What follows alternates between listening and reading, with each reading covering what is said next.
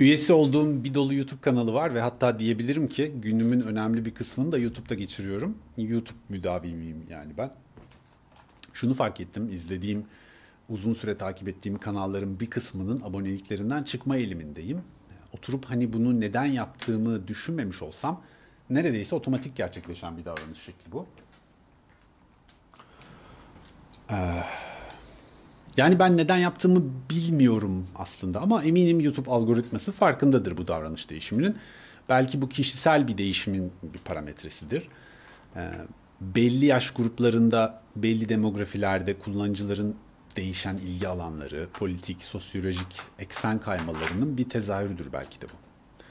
Hala emin değilim ama şunu fark ettim. Bir kanalda konuşmacı kendinden birazcık fazla bahsetmeye başladığında kaşım gözüm oynamaya başlıyor kendimi kazıklanmış hissediyorum. Yani ben oraya aslında hizmet almak için gelmişim. Neden bu konu başlıklarının arasına gündelik hayatını, görece önemsiz dünya e, görüşlerini sokuşturuyorsun ki?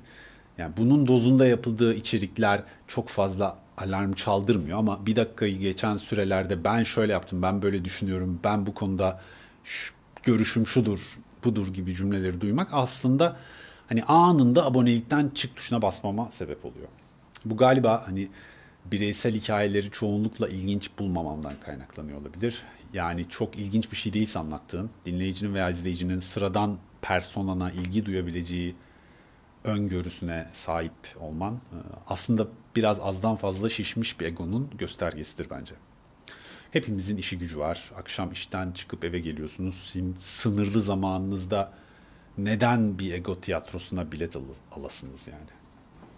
Bunları söylerken galiba biraz da çuvaldızı kendime batırmalıyım. Zira dönüp eski podcast bölümlerimi dinledim. Hep kendimden bahsetmişim. Yani öyle yaptım, şöyle düşünüyorum, bence böyledir vesaire. Kendimden de tiksindim biraz. Her ne kadar hani beklenti düzeyim milyonlara hitap etmek olmasa da bu dijital ormanda mikrofonun diğer ucunda bir yerlerde yanılıp da podcast'ime tıklamış birkaç kişinin zamanını çarçur ettiğim düşüncesi üzülmeme sebep oldu. Bu sıkıntıya son vermek için ya podcast'i bitirmem lazım ya da işe yarar, dişe dokunur bir şeylerden bahsetmeye başlamam lazım. Ve ben her iki çözüme de sıcak bakmıyorum. Google'a bencillik yazdığınızda karşınıza çıkan ilk tanım quality or state of being selfish, lack of consideration for other people gibi bir cümle oluyor. Hani yani diğer e, diğerlerinin farkında olmanın eksikliği ya da empati yoksunluğu olarak sadeleştirebiliriz bunu. Aslında böyle tanımlarsak hani psikopatlığa kadar gider. Bu Netflix'te izlediğimiz seri katillerin falan hepsinin ortak özelliği bu empati yoksunluğu. Tabii ikisi aynı şey değil, olmamalı da. Hani biri bencillik, biri bir seri katil. Bir arada tutamayız ikisini. Ben psikolog ya da davranış bilimci değilim ama ikisi arasında ortak özellikler var gibi hissediyorum. Biri birinin öncülü gibi geliyor bana. Kendimi tutamayıp e, Playground AI diye bir web sitesi var orada. Yapay zeka işte bana şunu söyle, bana bunu söyle falan diyorsun. O da cevap veriyor sana. Oraya bir soru sordum. Dedim ki bencillikten kurtulmak için ne yapmak lazım? Şöyle bir yanıt verdi bana. Bu sorunun tek bir cevabı yok. Kişiden kişiye göre değişir ama bencilliğin üstesinden gelmenin en iyi yolu başkalarına karşı daha düşünceli olmak, empati göstermek. Buna ek olarak eğer bencillik kişisel ilişkilerde problemlere sebep oluyorsa profesyonel profesyonel yardım almak. Ee, bu cevabın içinde aslında eleştirilebilecek noktalar var. Kişisel ilişkilerde problemlere neden olmayan bencillik sahibi bir bireysek yani bunu kendi içimizde yaşıyorsak yardım almamıza gerek yok mu demek oluyor. Yani bu bencillik o zaman bir hastalık veya bir suç değil mi? Ya da şöyle diyebilirim hani e, yapay zeka bir nevi genel toplum kanısının veya internet hafızasının bir kolajıdır dersek. Kişisel ilişkilerde problemlere neden olmayan bencillik toplumun yargı veya değerlendirme skalasından sıyrılmış mı oluyor? yapı itibariyle problemlere ben hep bir, bir adım geri atıp e, bakmaya çalışırım.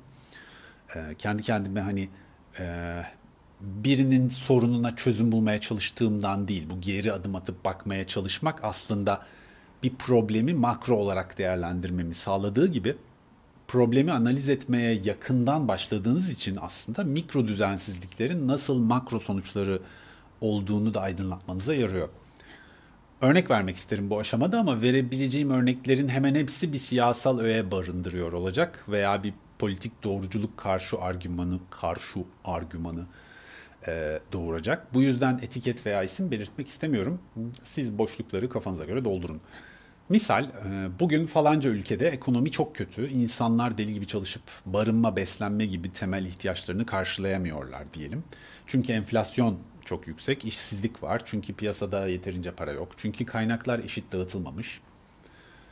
Hepimiz topluma yaptığımız katkı oranında gelire sahip olmalıyız aslında prensip olarak. Çünkü hani para aslında topluma yaptığın katkının bir ifadesidir. Tanımı bu, budur ya da bu olmalıdır. Ama bu toplumda e, kaynaklara topluma yaptığı katkının üzerinde sahip olan insanlar bu durumu hiç sorgulamamışlar. Ve öz eleştiri yapmadıkları gibi bu statüyü kaybetmemek için de gelir adaletsizliğinin devamı için ellerinden geleni yapmışlar. Bu gelir adaletsizliğinin oluşması atıyorum hani 20 değişik önlemle engellenebilecekken 20 değişik kategori veya seviyedeki gazeteci, bürokrat, politikacı, iş adamı gibi titrelere sahip olan insanlar kritik konularda karar verilmesi gereken durumlarda kararlarını sahip oldukları avantajı kaybetmemek yönünde kullanmışlar. Sonuç olarak evine gıda götüremeyen veya barınamayan birey farkında değil ki bu adaletsizlik 20 farklı kademedeki insanın bencilliğinin, empati yoksunluğunun bir sonucu. Dikkat ediyorum sözlerime ahlak demiyorum çünkü ahlak çok göreceli bir kavram. Ben burada hani daha bencillikten bahsediyorum. Mesela aslında örneği ekonomi üzerinden vermeye de gerek yok. Misal mesela sivil yerleşim yerlerinin bombalanması gibi bir örnekte olayın politik ya da stratejik nedenlerini bir kenara ayırırsak konuyu basit tutmak adına o bombayı atan bir insan, o emri veren başka bir insan, o emri veren insanı o göreve atayan başka bir insan. Hepsinin aralarında anlaşmış olmasına gerek yok. Çünkü bir ortak özellikleri var ki o da artık beynimizin içinde bir bölge midir? Yoksa ruhumuzun diplerinde karanlık bir oda mıdır? Bilemiyorum. Bence bencillik ve empati yoksunluğu veya hani ben bir adım geriden baktıkça psikopatlık ya da sosyopatlık bile diyebilirim. Çünkü geri gittikçe kavramlar birbirine yaklaşıyor bu sefer. Yani aslında bunlar farklı kavramlar ama hepsi aynı şeyin farklı seviyelerde ortaya çıkmış hali. Yani diyeceğim o ki YouTube'da sürekli kendinden bahseden adamla yozlaşmış politikacı veya bombacı diktatör hepsi aslında aynı kişi. Bu durum hepimizin ortak noktası. Biz eğer bu toplumun içinde sadece ezenler ve ezilenler diye iki tabakaya ayrıştıysak ezilenlerin tek özelliği ezme fırsatını ellerine geçirememiş olmalıdır, olmalarıdır sonucuna varıyorum maalesef. Bu durumda yetişirken ezilmiş, finansal veya sosyokültürel olarak alt sınıflarda bulunmuş insanlar günü gelip gücü ellerine aldıklarında daha bir tehlikeli oluyorlar. Böylelikle olayı biraz da bilerek ve isteyerek çirkin bir yere getirmeyi başardım. Hepimiz benciliz, hepimiz sinsiyiz ve kötüyüz. Ama siz bana bakmayın yani ben zaten insanları pek sevmiyorum. O yüzden de pek arkadaşım yok, anlaşamıyorum. Ee, hemen hemen herkesle, karşılaştığım herkesle. Yani karşılaştığım insanların gözlerine baktığım anda genel bir hoşnutsuzluk ve tiksinme enerji seviyesinin üzerine kuruyorum bütün denklemleri. O yüzden hemen hepsi maça 1-0 yenik başlıyor. Shakespeare gözler ruhun penceresidir demiş.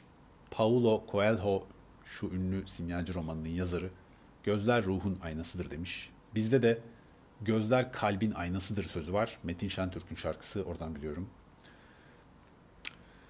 Yani gözlerinize bakıyorum, ne bir ışıltı, ne bir umut görüyorum. Sadece ve sadece neoklasik bencilliğinizden epistemolojik olarak kopmak istiyorum, gitmek istiyorum. Hoşçakalın.